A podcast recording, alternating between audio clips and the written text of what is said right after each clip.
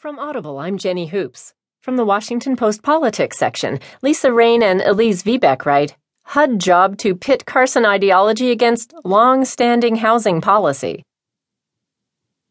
Donald Trump's selection Monday of retired neurosurgeon Ben Carson to head the Department of Housing and Urban Development sets up what could be a collision between the nominee's philosophical aversion to social safety net programs and an agency that administers some of the government's most expensive